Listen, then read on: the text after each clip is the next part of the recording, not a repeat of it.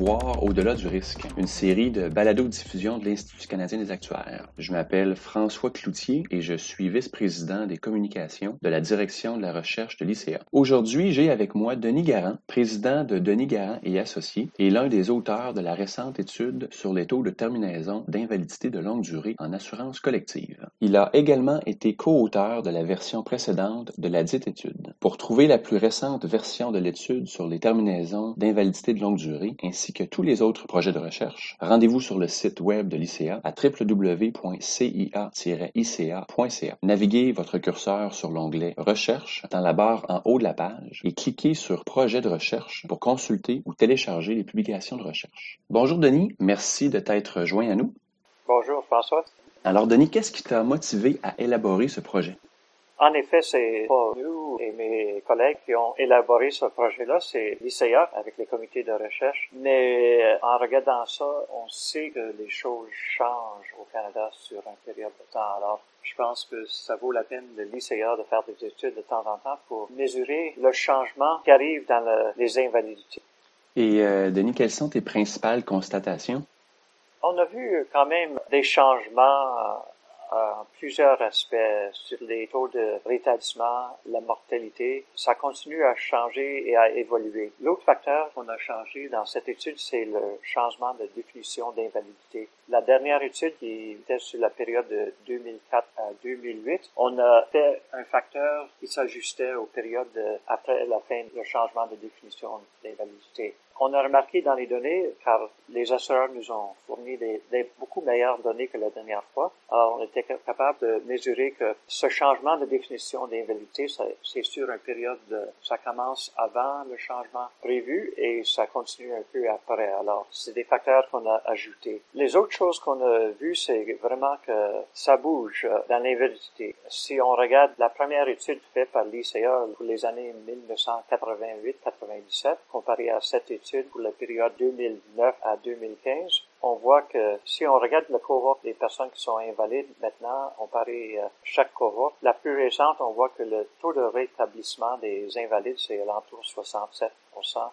et dans l'étude antérieure que j'ai parlé, c'était 56% Le niveau de mortalité, c'était 10% des invalidités. Et dans le passé, c'était 12% Et le pourcentage des invalides qui arrivaient à âge 65, c'était 23 maintenant. Et dans le passé, c'était 38 Alors, on voit que vraiment, il y a un changement de beaucoup d'aspects dans l'invalidité. Je sais qu'il existe une table 2005 de la SOA. Comment cette table se compare-t-elle à la récente étude de l'ICA? Euh, c'est quand même très différent si on utilise les mêmes facteurs que je parlais, les taux de rétablissement. Si on, pour l'étude du Society of Actuaries, c'est 38% des personnes qui font un rétablissement et le nombre de décès, c'est 28% comparé à 10% pour notre étude canadienne et le nombre de personnes qui arrivent à 65 ans, c'est 34% comparé à 10% pour l'étude canadienne. Alors, on voit vraiment c'est différent. Je sais, dans le passé, les assureurs utilisaient les études de Society of Actuaries, mais il faut vraiment avancer avec prudence parce que c'est vraiment une base très différente que qu'est-ce qu'on voit au Canada. Denis, crois-tu que cette étude va être euh, pertinente pour les actuaires en assurance collective? Oui, sûrement, c'est très pertinent parce que quand on fait la tarification sur l'invalidité, il faut vraiment prendre connaissance que les choses changent sur une période de temps. Alors, il faut vraiment revoir les hypothèses qu'on a faites dans la tarification, dans les réserves qu'on fait, et c'est, toujours à mettre à jour. C'est c'est pas nécessaire de le faire chaque année, mais sur une période de cinq ans, vraiment, il y a un changement qu'on voit surtout par, je donne l'exemple comme euh, la mortalité. Ça me surprend, euh, on voit toujours une euh, amélioration de la mortalité sur les personnes d'invalidité. Alors, c'est, ça va changer les hypothèses sur les exonérations de primes et les choses comme ça. Alors, c'est, vraiment important de, revoir ces hypothèses sur un période de temps. Y a-t-il des étapes ultérieures que tu envisages pour donner suite à la publication de ce projet?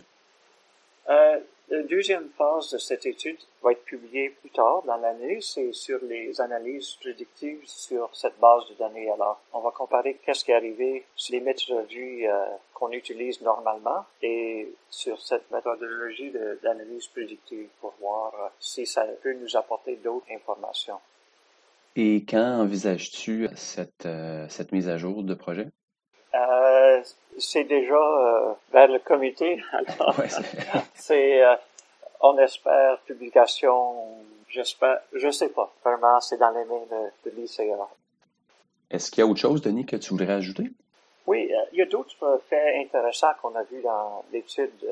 L'étude donne des variations par les, les montants des prestations. Alors, on voit des variations sur ça. On voit des variations par province qui est intéressant. On voit des variations par cause d'invalidité. Alors pour les problèmes de cancer, on voit un total alentour de 500% réel comparé au taux prévu. Alors vraiment, il y a l'information qui peut être utilisée. L'autre exemple sur la mortalité, on voit que sur les accidents, c'est beaucoup plus bas que le réel comparé au prévu. Ces facteurs additionnels, ce serait intéressant pour ceux qui font la tarification, même les réserves, de regarder par province. Le taux de mortalité varie euh, beaucoup par province. Aussi, les taux de recouvrement changent. Un autre aspect que j'ai trouvé très intéressant, c'est on a comparé les taux de terminaison pour les personnes qui étaient qui ont eu l'approbation du RPC ou RRQ. Et on a remarqué que ceux qui sont partis des programmes d'assurance collective, le réel comparé au prévu, et le prévu c'est le table de RPC, c'est à 2%, 200% comparé euh, au régime de pension du Canada. Et la même semblable pour le RRQ. Alors c'est ça veut dire que c'est vraiment une population très différente qu'on reçoit sur l'assurance collective comparée au euh, régime euh, comme RRQ et RPC. Denis, j'imagine que encore dans cette version-ci de l'étude, on voit une distinction dans les taux de terminaison euh, par province, spécifiquement pour la province de Québec versus le reste du Canada. Est-ce que tu peux nous en parler davantage? Oui, en effet, on a, on a fait un tab pour seulement le Québec et un tab pour le reste du Canada parce que c'est vraiment euh, différent des taux euh, de terminaison au Québec comparé au reste du pays. Euh, on avait assez de données que c'était possible de faire un tab séparé. Alors, pour le reste du Canada, on avait entre 325 000 réclamations et pour le Québec, on avait 160 000.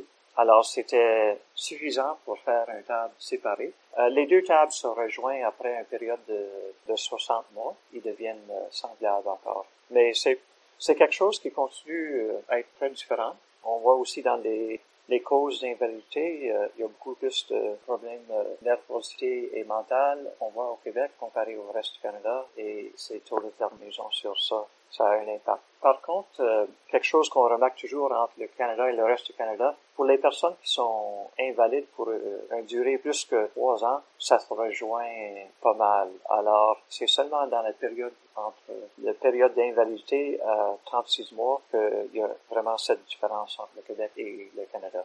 Une autre chose qu'on voit, c'est avec le RPC et RFU, c'est le taux d'approbation pour les personnes qui sont actifs en réclamation. Ça arrive à l'entour d'un niveau de 80% des réclamants qui devraient être intégrés avec ces programmes d'assurance. Alors, ça, donne euh, quelque chose pour guider les compagnies pour voir comment ce que font comparer aux autres compagnies. Merci beaucoup, Denis, d'avoir pris le temps de partager des observations avec nous aujourd'hui. Encore une fois, si vous voulez en savoir plus sur l'étude en question ou sur d'autres projets de recherche de l'ICA, visitez le site web et naviguez votre curseur sur l'onglet Recherche dans la barre en haut de la page. Dans le menu déroulant, vous trouverez également des liens pour partager vos idées de recherche ou vos commentaires. Nous sommes toujours heureux de recevoir de la rétroaction, alors n'hésitez pas à nous écrire. Je m'appelle François Cloutier et merci d'avoir écouté Voir au-delà du risque.